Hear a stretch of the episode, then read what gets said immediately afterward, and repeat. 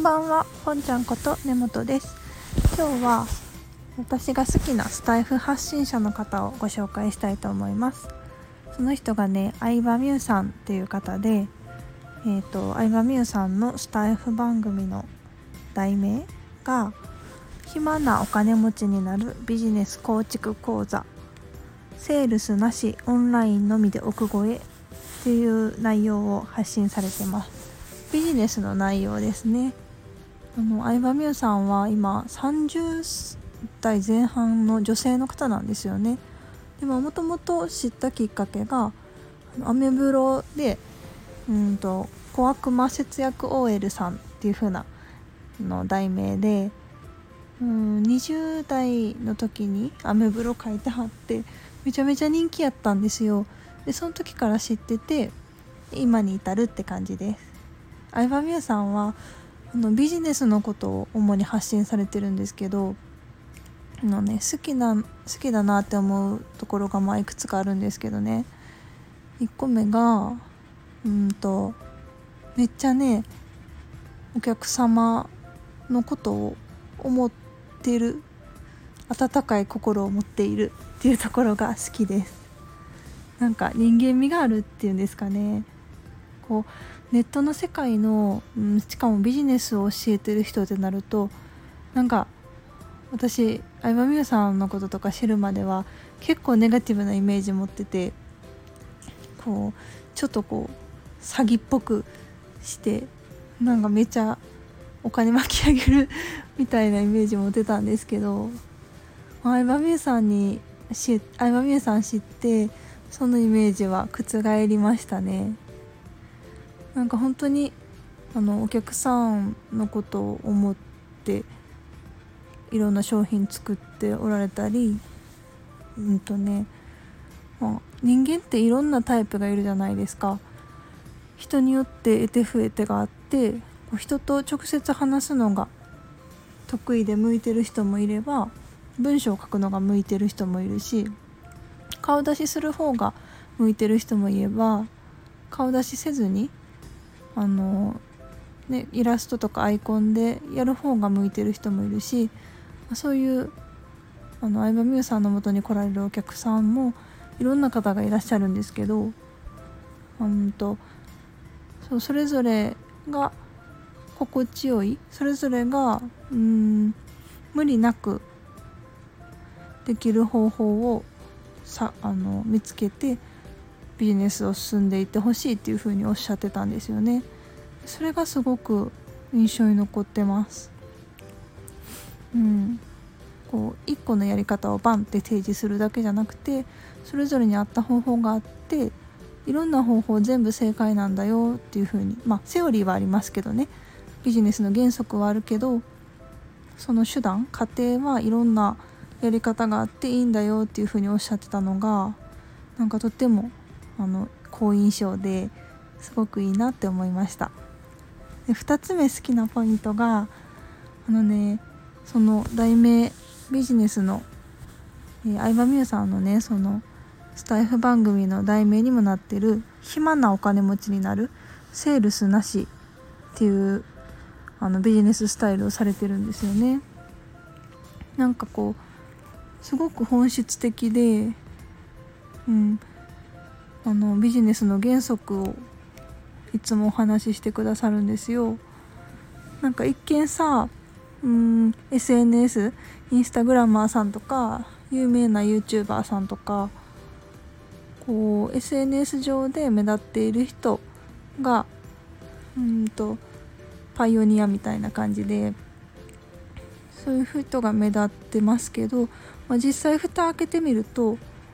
そういうあんまり稼げてなかったり それで結構そのインスタグラマーさんもしんどい思いして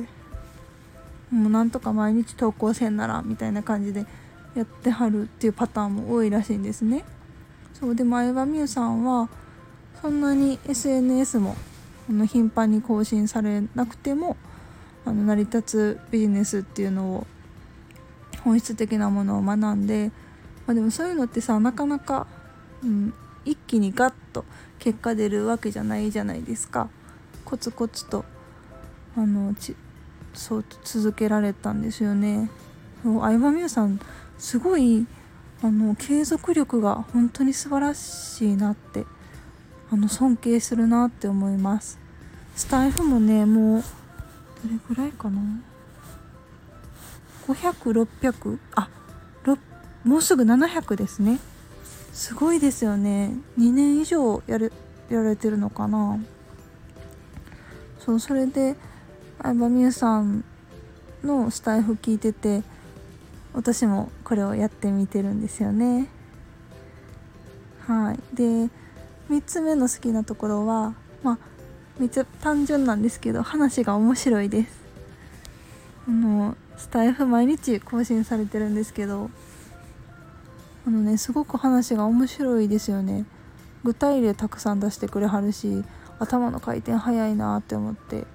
ビジネスって一見あんまりさうんハードルが高いじゃないですか。普通に生きてたら普通に正社員っていうか雇用されて生きてたらあのなかなか得られない知識というか縁がない世界なんですけどそうそんな立場であってもすごく面白くなんかエンタメとして聞ける魅力があるなって思います。はい。私実はね5年ぐらい前に相葉美優さん主催されてる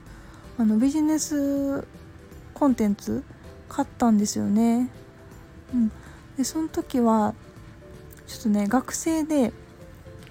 あの私本当に後先考えずやりたいと思ったら行っちゃうタイプやったんですよ。そうでもめっちゃ学生で最終学年であの言語聴覚士の臨床実習2ヶ月間の臨床実習控えてるってタイミングでねやりたいと思って入ってまあちょっとものにできなかったんですよね。そう。で3ヶ月ぐらいで挫折しちゃったんですよ。まあ、そういう経緯もあるんですけどそれからもう45年経っててでもつい最近まで結構それがうんとネガティブな思い出として自分の中に残ってたんですね。私は3ヶ月間、ま、ブログとかあんとメルマガ作ってみたけど全然お客さんというかあの呼んでくださる方からの反応がなくてそうすごいね私は向いてない。発信者に向いてない。何か発信したところでどうせ誰も見てくれないし